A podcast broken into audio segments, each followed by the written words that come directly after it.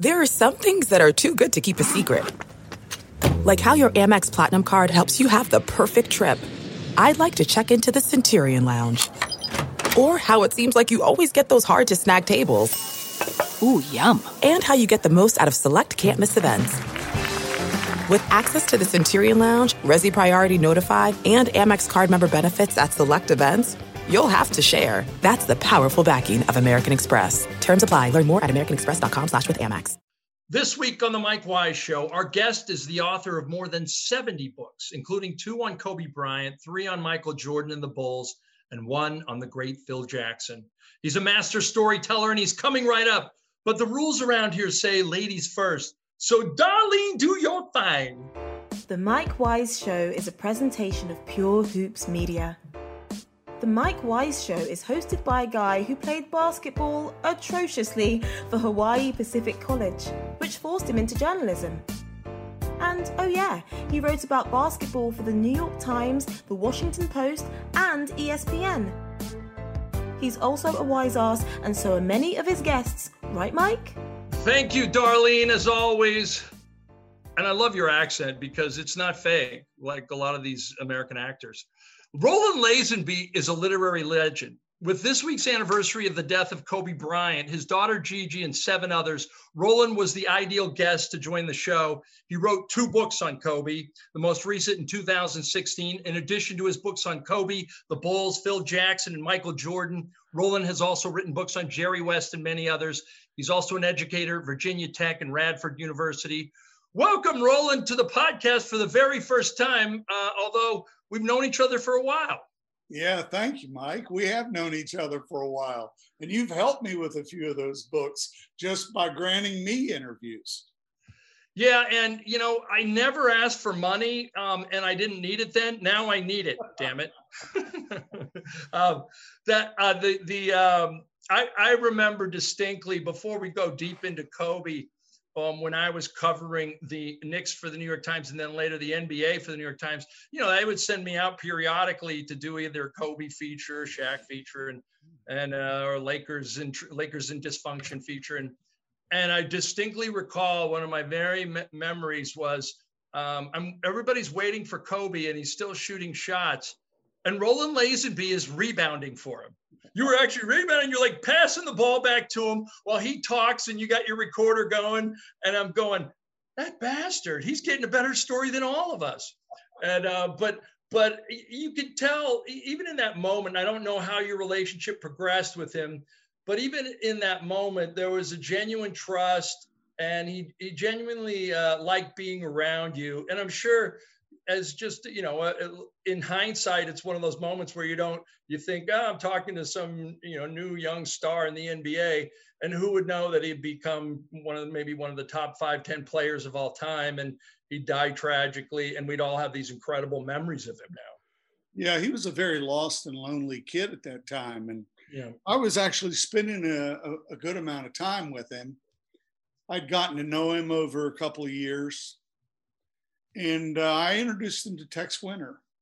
And Tex was an assistant at the Bulls, and Kobe was so miserable. I got Tex to uh, start calling him, and and uh, Jerry Krause went, "Texas calling Kobe? What's going on with that?" You know, and this was in that period where Phil was sort of becoming a free agent, and there was the yeah talk- it was pre-phil the, the tex hadn't even joined phil with the uh, with the staff yet But I got Kobe hooked up uh, that 99 season, the short season. Um, I had George Mumford, the mindfulness expert, fly down to Houston to meet Kobe courtside. And Kobe, we were talking, and Kobe was going, Let me get this straight. We don't have, we, we hardly have time enough for practice in the NBA. And you're telling me that Phil Jackson takes practice time to have everybody sit cross legged on the floor and listen to your ass? and, and George went, Yes, that's how it works. And they became so close. Those were two of the people that really were part of the Kobe rescue. Wow, that's uh, it's amazing. He um, he was such a headstrong, stubborn kid with all this talent, and he just needed direct, he just needed direction. and once he found it, it was you know when it was off the charts. Um, Tex was the Kobe whisperer. He would say, "You're okay to feel this way." You know, the org- the offense is unorganized, and Kobe uh, Kobe had told me while we were rebounding those free throws, just to, to back up, he had said, "You know, I've always dreamed that Tex Winter would be my coach." And I said, "Wow, dude, I, Tex is my friend. I know Tex. I'll get him to call you." And Kobe had wanted that that uh, experience. He wanted some structure. Uh, the Lakers didn't have a lot then. So anyway, it was um, you, you, know it was uh, important to him, very important. You also, you know, we talk about immaturity um, in some ways. Kobe, Kobe, even in then, when he was he was looking for he was looking for different ways. He was he was he was he was open to receiving whatever help he could um, to make things better. I mean, and why wouldn't he? He was part of a team that Del Harris went to um, have the last uh, huddle of the season before the thing. And of course, Nick Van Exel went out one, two, three, and Nick Van Exel goes Cancun. Right. I mean, exactly. talk about like uh, you knew they were going to get swept after that, and so so he was ready. Yeah, he he was ready for another side to um, develop his his ultra competitive gene. Yeah, you know, he would tell me. Uh, I I would call him, and he would talk. You know, he had a lot of time, and obviously, like players in the hotel room, and and uh, we would talk, and he would just say over and over again, "I just want to be the man. I just want to be the man. I don't know how I'm going to get there, but I'm going to get there. I don't know how it's going to happen." And of course, his answer was, and and he had put all this pressure on those yeah. Lakers with not just with the way he played, but with how demanding he was and oh, how he wanted them to do all this extra stuff. And they were looking at him. I had a, a student, I was speaking to a high school, and I had a student ask me about Kobe, and she was like, 17, 18. And I asked her that. She said, I'm 17. I said, Do you have an after school job? She said, Yeah, I work at the grocery store. Well, I said, This afternoon, when you go into the grocery store, tell all the adults working there they're not working hard enough. Tell them you want them to stay after work to memorize all the groceries on all the aisles, to really work on their t- uh, on, on their cash register skills. And we're uh, really going to get this thing up and cooking because you're going to be running the entire grocery chain in just a few years. Now, that would be Kobe's approach. That's great. Yeah, Kobe did become the man. Shaq just had to be traded. That's all. It took a lot. Yeah. very uh, fortunate to have Shaq. They were fortunate to have each other. Yeah, they were. I, the one of the great things before Kobe's death that I really enjoyed was every time they spoke about each other, there was a um, there was not only a reverence and a sort of a healing of any wounds, but there was a genuine acknowledgement that they were both stubborn knuckleheads, and had they uh, had they put their egos aside, who knows how many titles they could have won. And uh, you know, in very different ways. Shaq had tremendous pressure on him yeah. I mean, Kobe was putting tremendous pressure on himself. Yeah.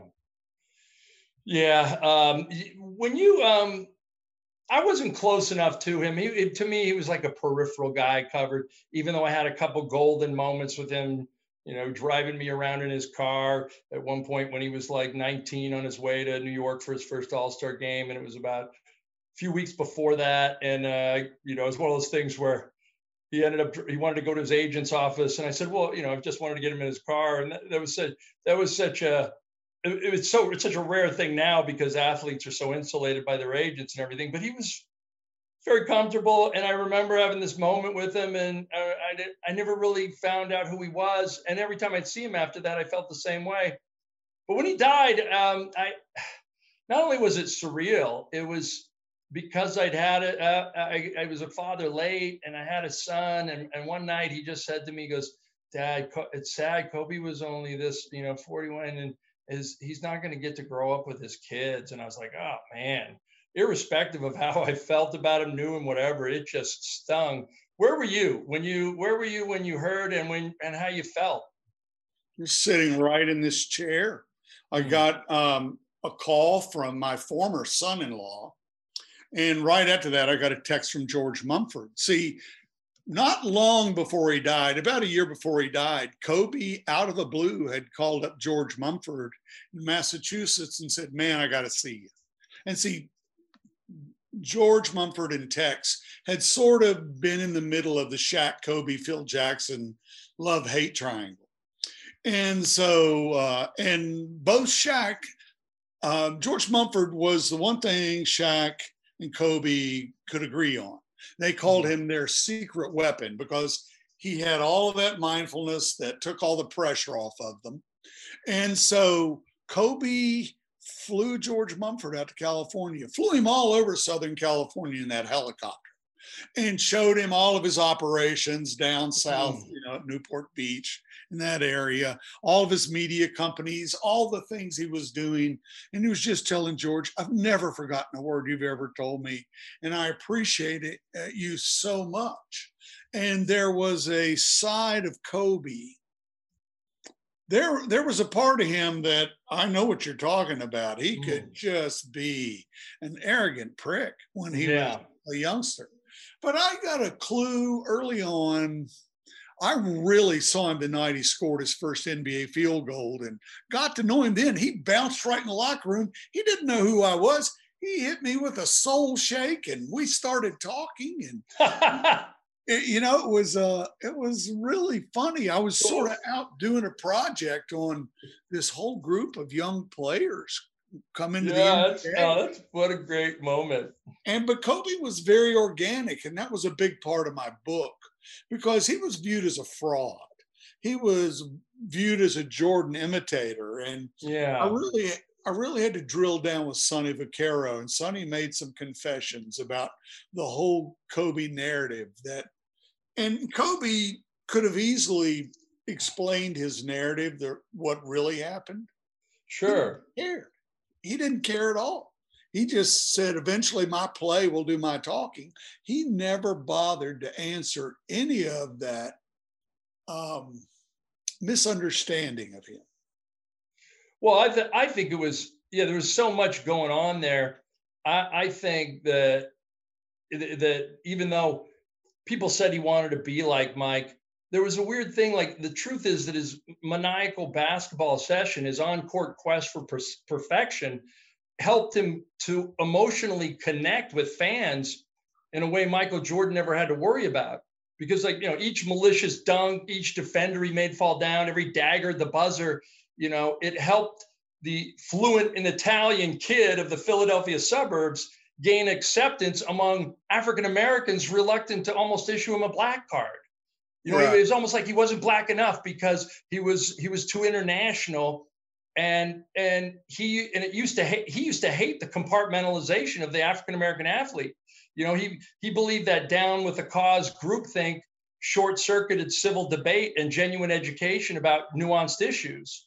And I still go back to you know the, the, the little tit for tat he had with Jim Brown years ago, and when LeBron James wore a hoodie to support Trayvon Martin and Kobe, it wasn't that he didn't think that was a worthy cause, but he was like, I want more facts first. And everybody looked at him like you know he wasn't black enough or something. And it it really took i think it, it, really bothered him on some deeper level like wait a minute. Wait a minute. Like what, what are you trying to tell me? There's there's there's 41 million african americans in this country which means there's 40 million different ways to be black just like there's how many millions of ways to be white. Right. I i um kobe could be obstinate like that and and but also having a point to make, but obstinate too. Uh, the thing that struck me, you know, um, Kobe's dad, Jelly Bean, was in Sonny Vaccaro's camp All Star thing in 1972. And, um, you know, uh, Sonny Vaccaro hadn't seen Joe Bryant in 20 some years. And he's having one of those camps in 1994, I think it was. And it's for, for juniors and seniors, it's by invitation only. And here Joe Bryant shows up with this kid, his son, his sophomore, not invited, you know, just not on the radar for anybody. And Joe starts begging Sonny to let him in the camp. And Sonny goes, Well, I knew you in, Joe, so I'm going to let him in today. And so Sonny's sitting there, and the kid's pretty good. Now, Sonny has been fired by Nike, and he's working for Adidas. And Yep. As he's explaining his mission, he's going to find the next Jordan. He's going to stick it to Nike. He's going to stick it to the NCAA for what they did to Jerry Tarkanian. Uh, he's Right. on a mission. And the more Sonny watches this kid, he's going and he's looking for the it factor. And he's tried like Felipe Lopez offering him money to turn pro. Nobody wanted to do that crap back then. That was a nightmare to, to be a, a boy and go try to play in the NBA. And uh, Kobe holds his own against the top players, as you can imagine. And he comes running over to Sonny Vaccaro afterward and gives him a hug and says, Mr. Vaccaro, I wasn't the best player in your camp this year. I promise you I'm going to be next year. And That's what Kobe Kobe did that to Sonny. yeah, and Sonny about fell over. He went, "That's it. That's the freaking it factor." And he Yeah. goes to um, Kobe's AAU coach and tells him, um, "This kid, your 15 year old, is going to be my next Jordan." Now, you take any 15 year old in deep AAU player in America, and at that level, that sort of ambition, you tell him he's going to be the next Jordan. Vaccaro said, You wouldn't believe the transformation. Suddenly he had that shaved head. He, you know, he started talking like Jordan, and and it, it was it it was seeded. But then he had all this, he'd already studied everybody on the planet. He was a Yeah. nut. But but the whole narrative was seeded. And Joe and his wife Pam needed money. People didn't realize he'd been a pro for 16 years. He was broke. Mm. And Sonny said the most clandestine thing he ever did. He got Gary Charles out of AAU. Sonny moved to New York. He didn't want to be too close to Kobe. He got Jer- Gary Charles to engage Joe, and they began planning to to pay Kobe all this big money for him to turn pro.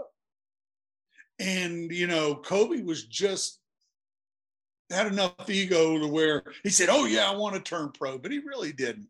When it came time in, in March, early April of his senior year, to sign the contract that would make him turn pro, he, he looked at Sonny, they were doing it in New York. He said, Mr. Vaccaro, is there any way I can sign this contract and my parents can have this money and I can go to college and play ball? Wow. And um, Wow. Tex Winter always said the difference, there were some differences between Michael and Kobe because Tex coached them both for longer than anyone. But he said the one difference was, you know, Michael went to UNC and played in that impossibly tight system of Dean Smith's. Bill Guthridge had been Tex Winter's point guard, had been his assistant coach. It was like Michael had all this character to be that guy who would put up with that stuff. Yeah. And the thing that kept Kobe from getting closer to his ambition of greatness was that he went into the NBA without anything right from high school and ran into that veteran Lakers team Yeah. and was so miserable. Now, it's not woe is me. Kobe went on to make his way, but it took a while. Yeah, um, it's funny how you, you that that anecdote who um, I'd heard once before about um, is Sonny and probably from your book, and um, the uh, it's interesting how he became estranged from his parents later. Well, he threw him out of his lives. Yeah. But George Mumford had explained this in the sort of split between Michael and Phil Jackson. Because Phil's Yeah. a very manipulative guy. That's part of his mind games. Oh yeah. And as, as George Mumford explained, manipulation ultimately leads to alienation. And Kobe had been really manipulated and managed um, Yeah. Financially in every way. And they're trying to manage his love life. And he just, on the eve of the 2001 playoffs, threw him out of his life. Cars towed, uh, business closed down that they were working for him in, put their house overnight on the market, sold it right away, uh, cut off their cell phones, would not take any calls, surgically removed his family. Wow. His well, do you know, um, uh, Arn Tellem once told me this. Uh, I said, You're not representing Kobe anymore.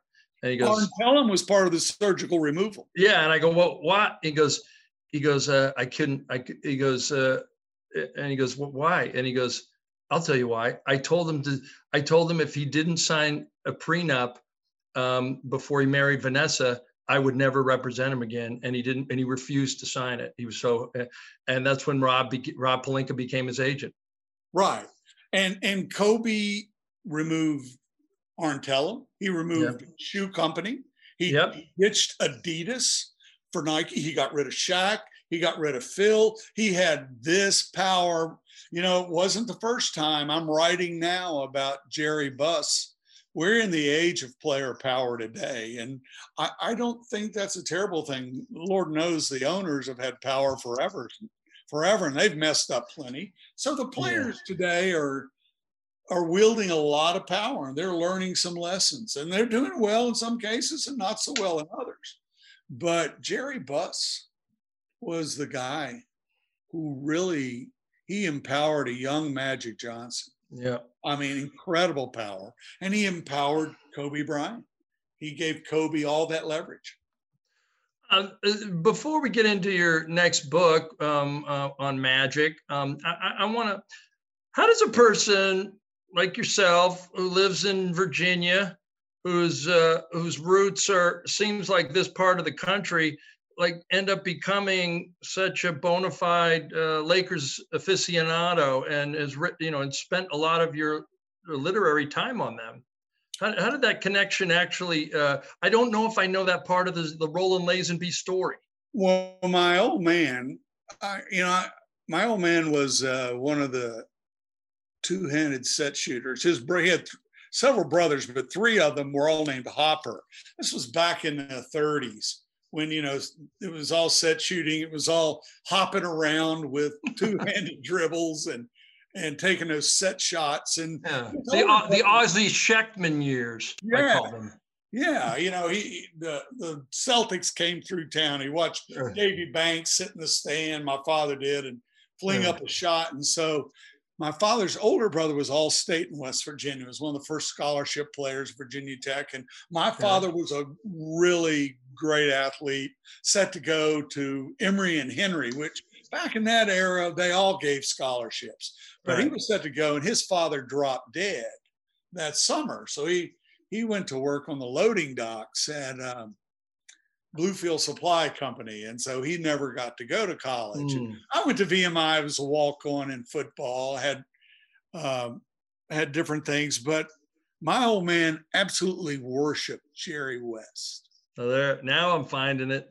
And uh, he died. I was working as a night police reporter at the Roanoke Times, and he had a uh, a brain tumor. It, it was a long, difficult, ugly death Hmm. And I would go finish my work shift at 1, 1.30, and I'd go over and sit up in the hospital with him late at night. It was uh, quite an experience for me. Um, hmm. My father never really approved of me. I didn't understand this till I wrote the Jordan biography, how that shapes your life. But he died that February in 81, 40 years ago. And um, man, I had always had played pickup basketball. I loved it, but I, I just started playing it like it was, and I just played and played and played. Hmm. And um, I was, it was just how I felt close to it. And then I, I got, I, I, got a scholarship to get the writing school at Hollins here at Hollins University here in Roanoke. The newspaper I worked paid half. I still had to work full time, 50, 60 hours a week. But, but then Hollins gave me a half scholarship. And I got in there and I just looked at what I was going to do and I thought, I'll write a book on Ralph Sampson. and so you know, Ralph was coming into his senior year. It was really a cultural story, you know.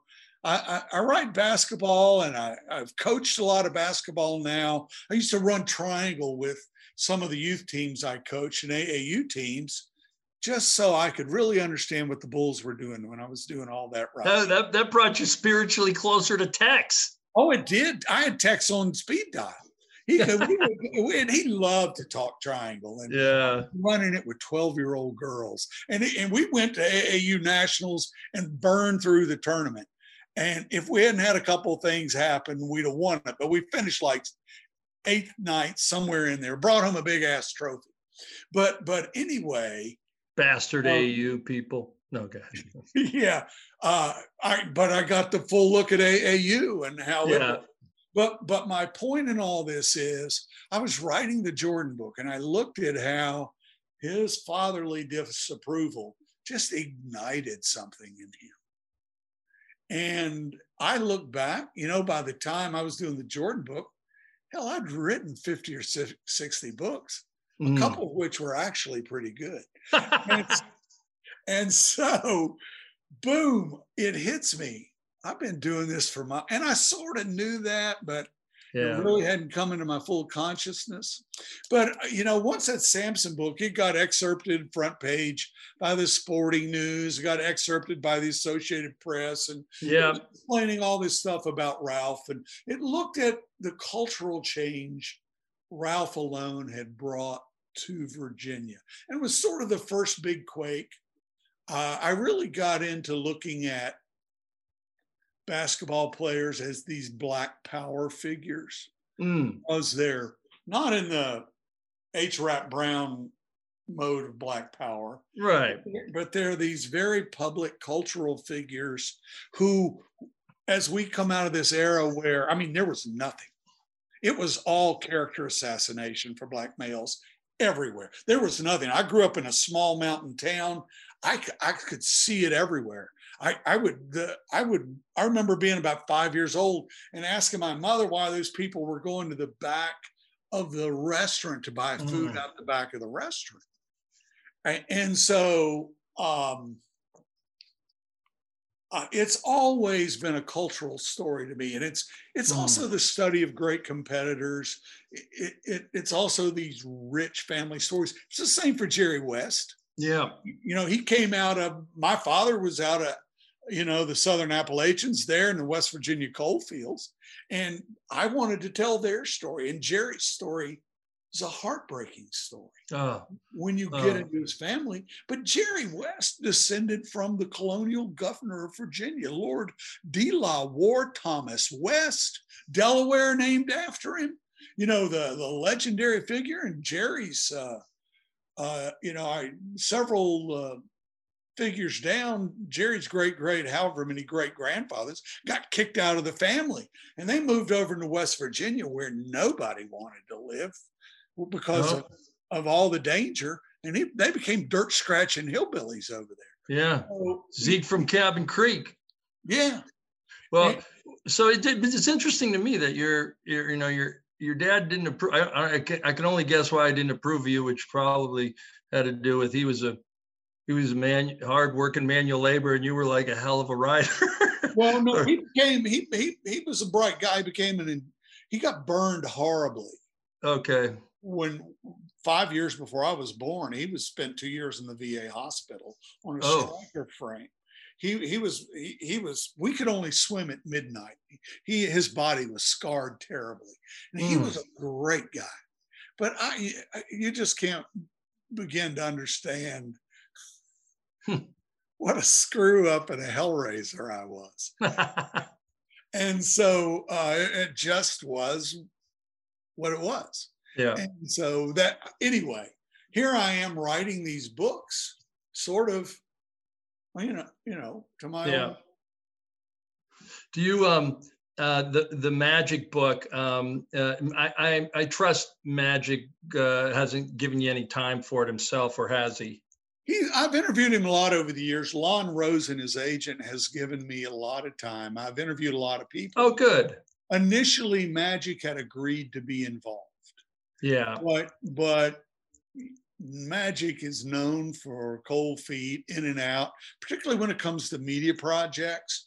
Yeah. But Juan was sort of working him sort of like you work a, a bass with a plastic worm. You just got to let it sit there. And he, um, Magic was coming around, but then the last dance happened. And, uh, but, but I pretty much, I, I really well, well, the last dance happened, meaning meaning that this there could possibly be some financial incentive. Oh, he got, he got a deal. He's got a documentary that's ah, okay. pay him 25 million or whatever. Some yeah. outrageous sum. And it um from ESPN. I, you know, I'm not Netflix, privy to that. I, it's usually a production company that it will go yeah. to Netflix and they're yeah. going to do the whole last dance kind of thing with it. Okay. That hence hence why he hasn't joined my podcast in the last uh, year. That makes total he, sense. He's really sort of withdrawn a lot of things. But yeah. Matthew was all interview team. He would help me for years. And, oh, yeah. And well, sure. he came from a different era when we could walk into the locker room and the stars wouldn't be hiding out in the training room. They would be in front of their lockers and they would bullshit with the writers for uh, a half hour or more before they had to worry about getting ready for the game. It was just a different era, and I don't, yeah, I don't, I don't think I begrudge the guys now as much as I begrudge uh, how many people surround them and tell them uh, what they want to hear instead of what they need to hear. But uh, you know, Magic. I mean, Magic for me was like he was the hero of my uh, you know adolescence. 15 years old, he comes walking out of the international marketplace in in Honolulu. I talk him into being a rickshaw driver. I become his his pedicab driver for for a week. And the last day, I bring him to Ala Moana Mall, and he looks at me after his girlfriend says, uh, whispers to him, and he comes back and he goes, "What's your address?" And I go, uh, "Here, I wrote my address." And he goes, I'm going to send you a pair of these shoes. And they were the, oh my God, 15 years old, the Converse purple Thrillers. I mean, I was just in heaven. I am still waiting for those fucking shoes, Roland. what right was he, now. 15 in Hawaii? I was 15. He was 19. Good. He had yeah, he was not. He had just, it was two weeks before his first training camp with the Lakers. Right. Well, that that fit. I, You know, I've just finished uh, the two chapters that cover Game Six, the leading yeah. Game Six, the crazy year that 1979 was in LA. Oh, so that will uh, 79 80 it was insane. I remembered somehow, like this was back in the day when, like you know, I, I thought I was an intrepid reporter. My um, my dad, the guy who did this feature story for the Honolulu Star Bulletin, because my dad was a feature copy editor there he gave me an address for the Lakers. I was so pumped. And I sent, you know, the note to him like, hey, man, you know, never heard from. So I, I was intrepid. I called up 411. Like I'm literally 411. I'm in LA at the time. I figured I couldn't dial it from Hawaii because it cost too much. My parents wouldn't let me. I'm in LA. We're going to Disneyland. I'm 15, 16. I call him up. I call, is there an Earvin Johnson in Culver City? I heard he lived in Culver City. Boom. I get a, I got a landline. Guy calls up and he go, I go, is, is Earvin there? And he goes, yeah, yeah. Who's this? Um, I in my, and he goes, uh, and then a guy comes back and he goes, no, he's not here. I mean, come on. He's, that, well, that of course his, I've, that was his line. Yeah. He moved at, at East Lansing. He had his phone number published and this is really where sexual addiction had its roots. He had his phone, and the phone just women were crazy. Yeah. Well, and I remember his his, he, his college girlfriend was Cookie, right? Right. Cookie was a le- but he brought a different girl to Hawaii that, like, to this day is one of the wildest stories ever because 10 years later at a Converse promotional, I said, You're not going to believe this, but I took you around. Here's the laminated newspaper article from Hawaii in the Star Bulletin, and me and you and my long hair, and we're standing by the, you know, the little uh, three on three game we had behind the behind the Honolulu Zoo. And he he looks at me and he goes, "What happened to your hair?" And um, and then I said, um, "Yeah," and I, and I asked him what happened to this woman whose name was Cherie Pie. This woman um, he told me he goes he says it to me really privately on the side and he goes um, he goes it was awful uh, she married a minister in wisconsin and he went crazy and murdered her and um, and uh, and she was the sweetest woman. I mean, you know, but I'm sure just one of many girlfriends of his growing up. But I could see her face to this day, and it always like always shocked me. Like, what happened? Or like, what happened to her? How did that happen? Yeah, well, he had a honeypot. He had that phone, and he had that phone listed in Culver City. He had oh, okay. East Lansing, and as George Andrews' agent explained, it's in the book. Had so many women crawling in there, they had to do something to stop it all. Yeah, but, but it and it's like Magic said. Uh, you know, I lived that life from the yeah. from the very first minute, and it was almost platonic with Cookie.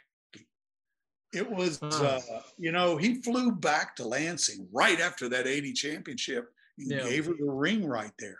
But he was already, yeah, keeping, he was headed toward addiction. Cookie was a good, Cookie was a good, uh, a, not beard for him as a gay person, but a beard for him as a monogamous person.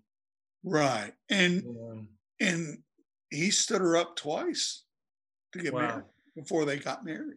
Yeah it was tough. Uh, Earvin came from this incredible situation. He was just, you know, I coached. I, I right in that period in the mid '70s. I was co- I was a head varsity head coach at 24 years old, and I co- I coached Ricky Hunley um, right before Hot, Hot Rod's son. No, Ricky Hunley, the great Denver Broncos linebacker. But oh, he okay. was second team linebacker in Petersburg, where I was coaching at Peabody Junior High School. And I, I, had done all this coaching. Peabody was the former black school, been turned into a junior high, had all these racial issues. And so I came out of all of that period in Magic's life in Lansing with all the busing, all the racial trouble. he was, without a doubt, one of the most unbelievable adolescents I've ever run into. Wow. Just in going back and and piece by piece. It's almost yeah. like archaeology putting their early lives together. But you have to get all the detail. And his his parents, so remarkable. Yeah. just uh, an amazing. He, it's like when his buddies said he was the mayor of Lansing at 17. He was the wow. mayor of East Lansing at 19. He was the mayor of LA at 20. That's, that's so true, all of it. Uh, it, it. We talked earlier about the notion that you know the there there's something about covering the the uh, prominent black athlete, the prominent black as sort of a there, there's a cultural cachet there, power. I, I want to say in in his own way, John Chaney, who died this week, the Temple head coach, who coached the Owls for 24 seasons, yeah, like John Thompson, very much pioneers back in the day when every seemed like every coach was white and old and and had been uh, co- you know had been brought up by someone else that was white. And these guys were like pioneers. And to lose two of them john thompson and chaney in five months i mean you talk about uh, I, I th- it's funny how we look at it now. If you're a millennial, you you kind of go, oh yeah, uh, Brian's Brian uh, Byron Scott got another job, or say like like uh, when when you know Ty Lue got another job. It doesn't like the best thing about the NBA I can say is now we have the black retread coach we still don't have that hardly in the NFL. But I yeah. guess what I'm saying is, is there was such a progress there back then. You never thought, you know, those guys, th- those guys were such pioneers. And I don't know, I, John I didn't Thompson. know, I didn't know him. I just and uh, but I John just Thompson, read the stories, and it's crazy. It's wild. You ask how I got from being a hillbilly down here in the Blue Ridge Mountains to covering basketball.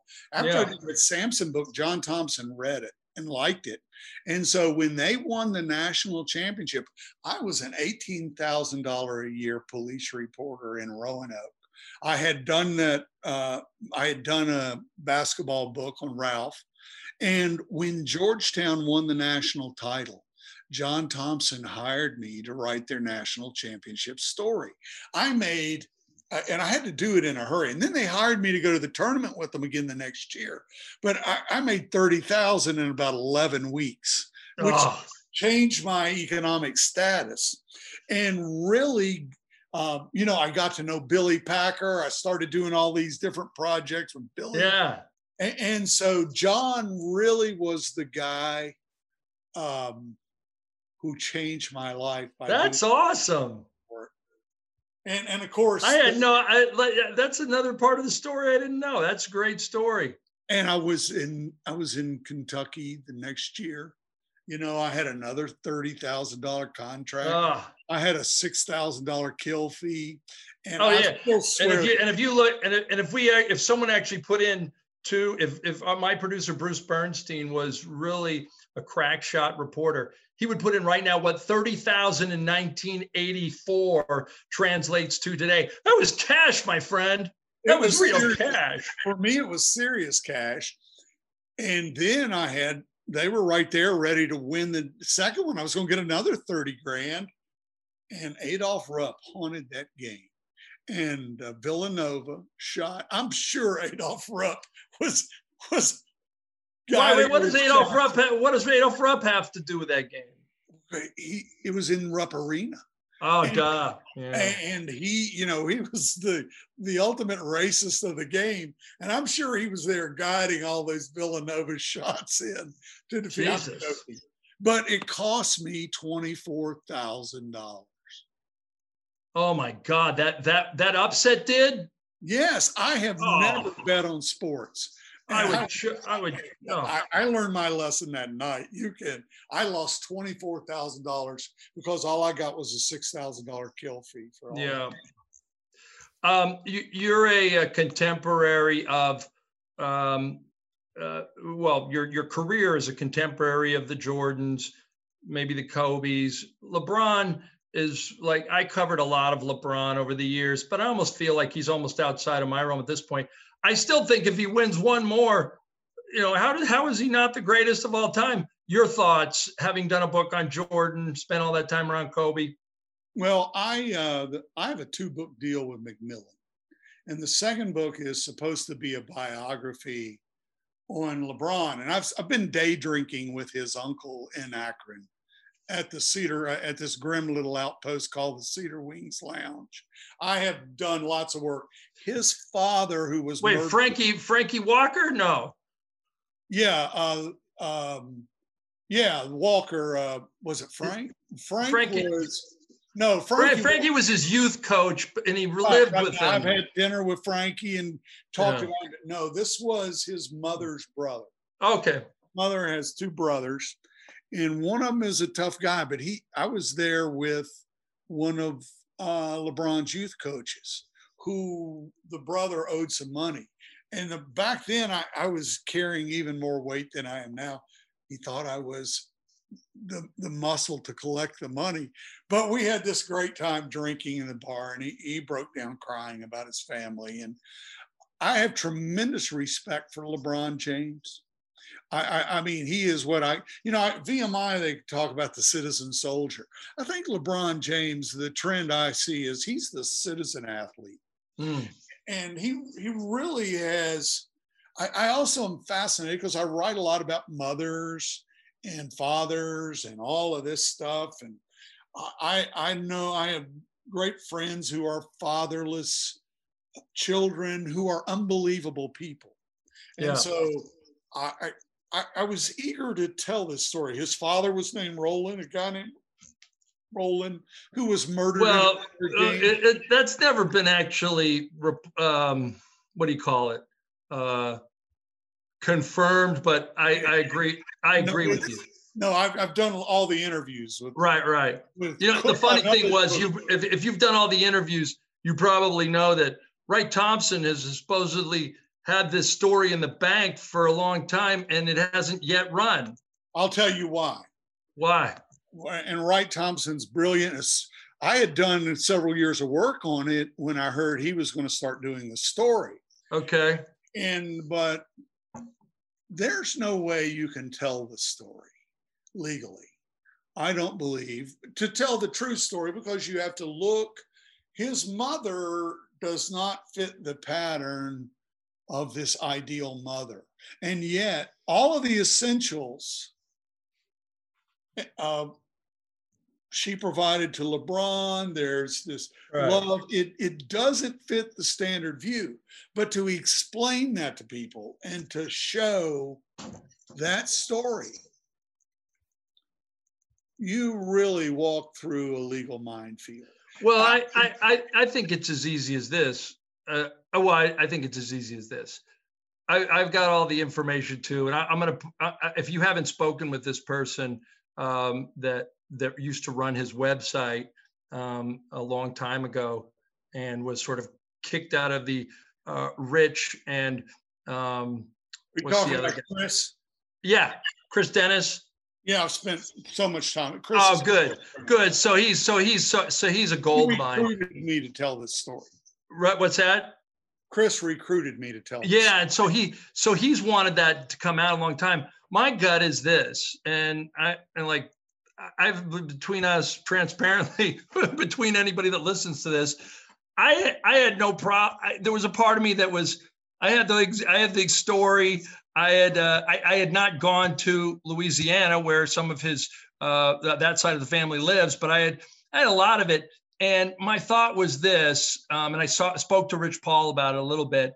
Well, you know, Rich, Rich tried to play dumb and act like, you know, well, who is it? And you know, and and there, he was almost fishing for information more than he really. Um, I, I knew that he was, but but the bottom line is, is I almost feel like LeBron is wants to announce this himself. And even if it's LeBron James, I don't, I I don't know if it's my. This is just me, and you'll come to your own decision. Like Okay. I don't even know if it's. I don't even. It's. It, it, you know, who am I to out a guy's biological father, even with a birth certificate, even with a logical proof? Uh, it, legally, I think. I think it's more ethically than legally, almost. I think it's both. And I- Okay. How is it? le- How would it be legally if you actually have the birth certificate and the um, and everything else that that that that proves that he's his father? um, I, I, I mean, to me, it would just be a bad. It would be a. It would be an ethical judgment not to ask him if he was okay with it. That's the only thing. Right. I, I- you know, I, I've interviewed Roland's mother, Cookie. I, Okay. I, I've done all of the stuff. There's a general acknowledgement of it. That's part of the legal problems. You you can't really Right. get that down. But the and there's a huge moral ethical part of it. But the other part of it is Cookie's, uh, not Cookie, but his mother is not a public figure. She doesn't really project herself Yeah. into the world. She's not trying to make a living off of her persona. She's a private person. Yeah.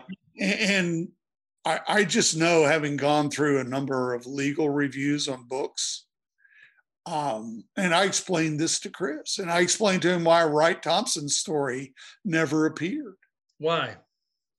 for all of these reasons we've just laid out. I bel I think it's more than that. I think I think ESPN. God bless my former employer.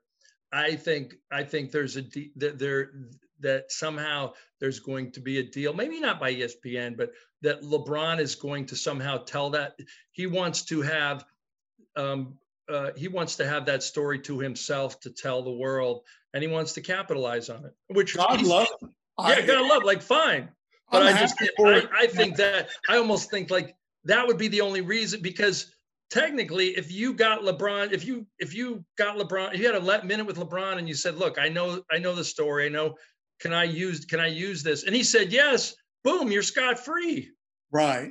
Um, it would be hard to to spend the time doing a LeBron book, absent the fact that I really have never spent any time with LeBron James. Yeah, a big part of it. I uh, all the other people I've written about in that regard. I, it's not like I'm the best friends of any of them. I was, you know, Michael Jordan treated me very well, but it took me a good while to have that kind of relationship with him. And now he's very pissed off at me for having written uh, his his biography. He shook my hand afterward, but he's not happy.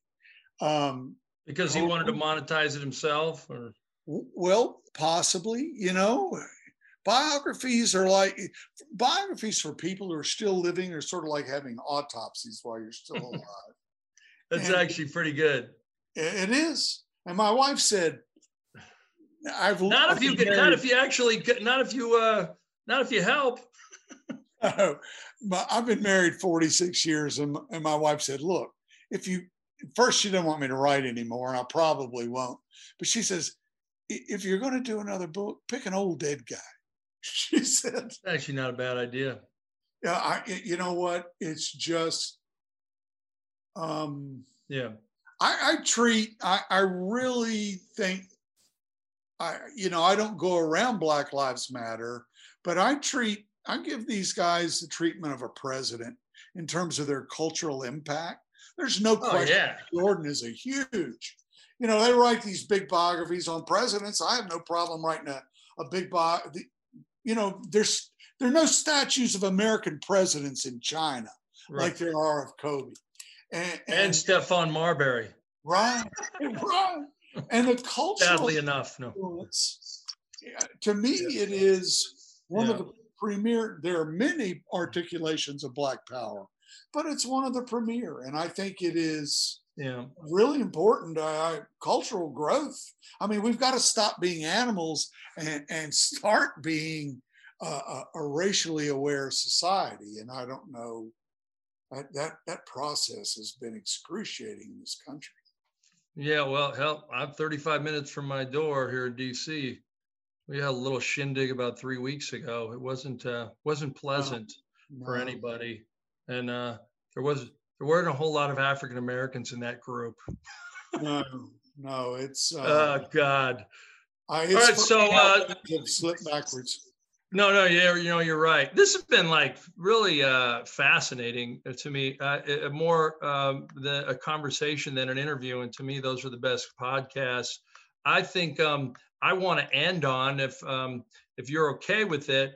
Um, uh, how you and your wife's marriage has been for the past 46 years since she's sitting there in the kitchen. I'm kidding. You don't have to tell me that. she can she, can, she can jump on and tell me. That's okay. I, I you know, I, I, have done it for 11 years. I've done it for 11 years and I'm just, I need some advice right now. Well, you know, um, my great advice yeah. for relationships is to have a tremendous amount of blind luck so much blind luck that you can survive it. Because I've watched, I have three children and three beautiful grandchildren, and I've hmm. had many friends. I don't think there's anything in life that nobody knows who the other person is when you're getting married. No one really has any idea of how you're going to, uh, or even if you settle into a long term relationship, how you're really going to have things break yeah in terms of personality and interest and just good old everyday luck yep and so uh, my whole belief about it is if you're going to have great success in a relationship have all the immense good fortune you can find and have oh, things yeah. not not uh, come into your life that would wreck any human being and uh, and, there are all kinds of things like that. They don't have to be, they don't even have to be gigantic. They could just be things. They could be job loss. Oh, any kind of sudden change like that, you know, uh, uh, that is profound. And so I, I, I, there's no, there's no answer to those. Things. Okay, no, this is good. I no, I appreciate it. And and lastly, I, I just think we need to have a real quick conversation about the state of journalism because when we met, and we're talking almost 30 years ago now, um, uh, 20, 30 years ago, that the, the world was such a different place media wise, not just uh, uh, journalism in general, but especially sports journalism.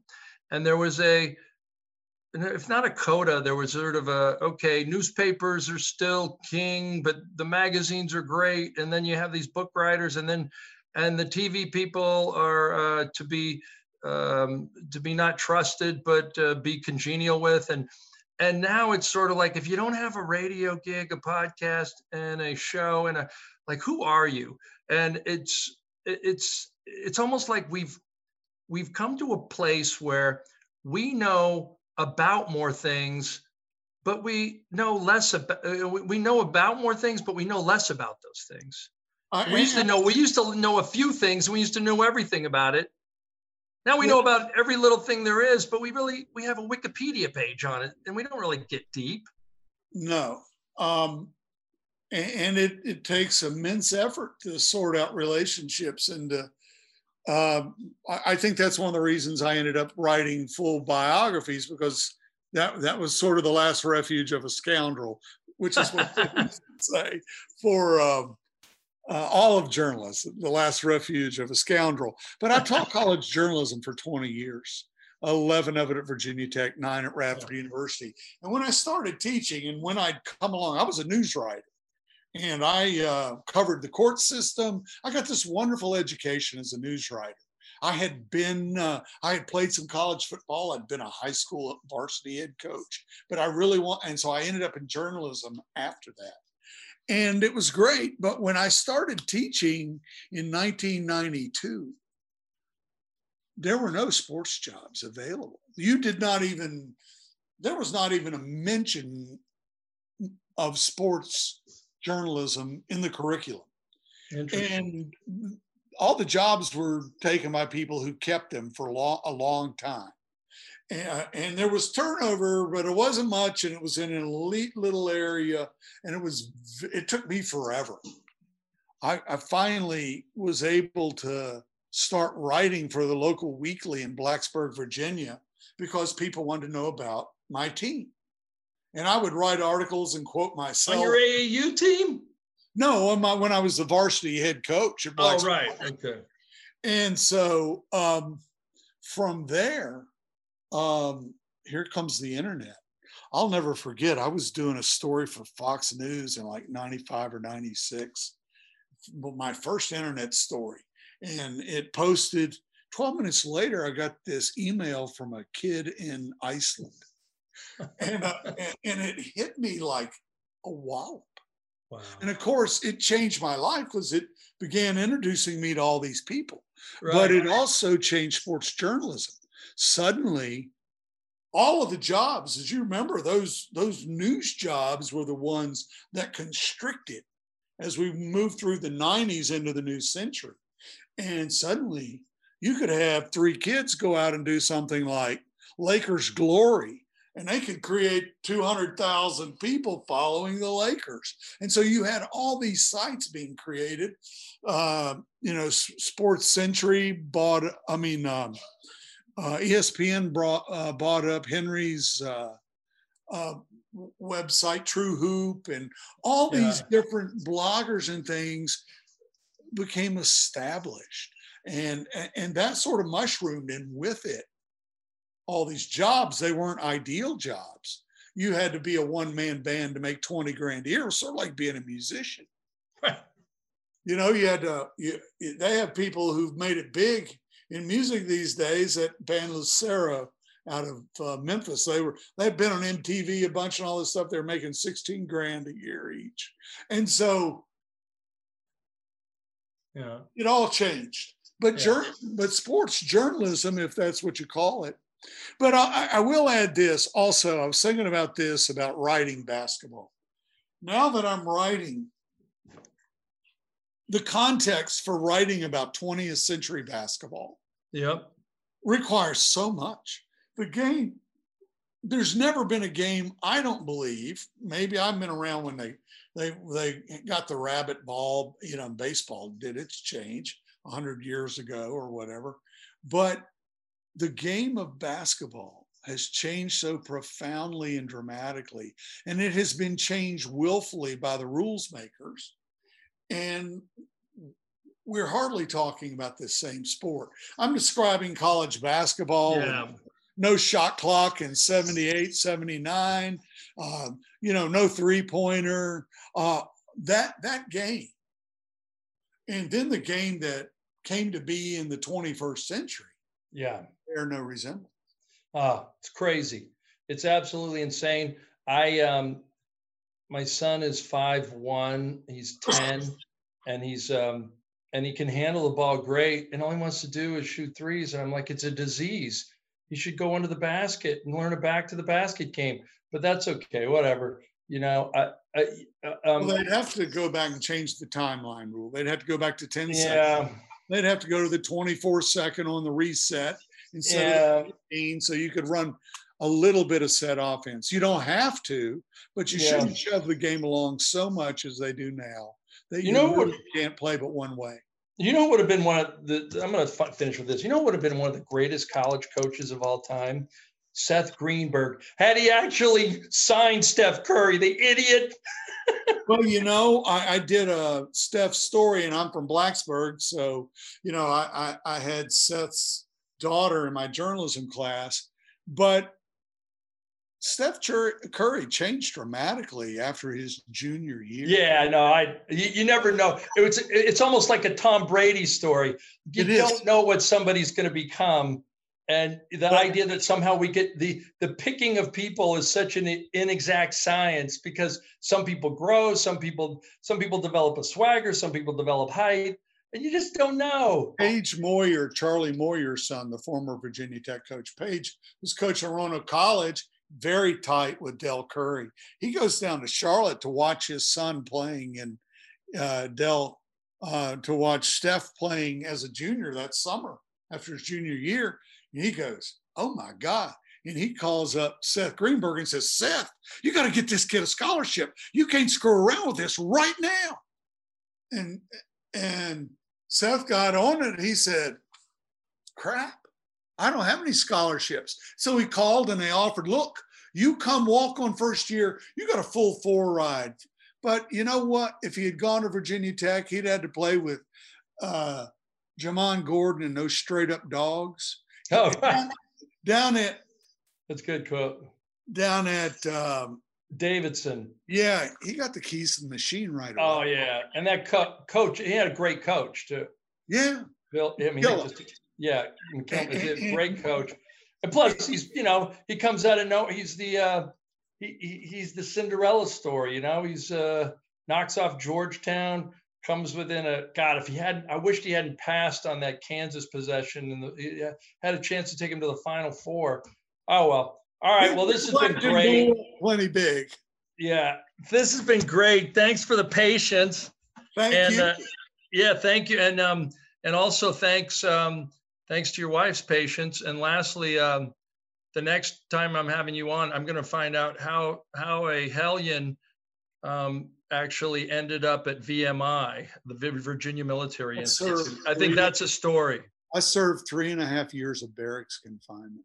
It was like being in military. See, that's perfect. We'll start off with that. Tell Bruce. Yes, sir. Hey, man. Thank you so much. Thank you so much. Your uh, stories are just your stories are just amazing. I hope that we can have you come on again sometime. Yeah, uh, that was great. That was dope. Thanks to my guest Roland Lazenby. Follow him on Twitter at Lazenby, L A Z E N B Y. Bruce Bernstein, you know him well. He's produced every one of my shows, all 104 of them. Thank you, Bruce. Tom Phillip edits the show every week and he's made all of us better. And I'm kind of bummed. This is Tom's final show. He's moving on, got a good gig, but we'll always appreciate his great work. Please check out all of our Pure Hoops media shows. Full Court with Jenny Fisher and Kara Kay has the best college hoop each Tuesday. Catch and Shoot 2.0 with Otto Strong and Aaron Berlin is here every Wednesday. Bucket Sports and Blacks with Monica McNutt and King McClure has a new pod every Thursday. And BJ Armstrong and Eric Newman have the Pure Hoops podcast each Friday. And of course, I got a new Mike Wise show every Monday.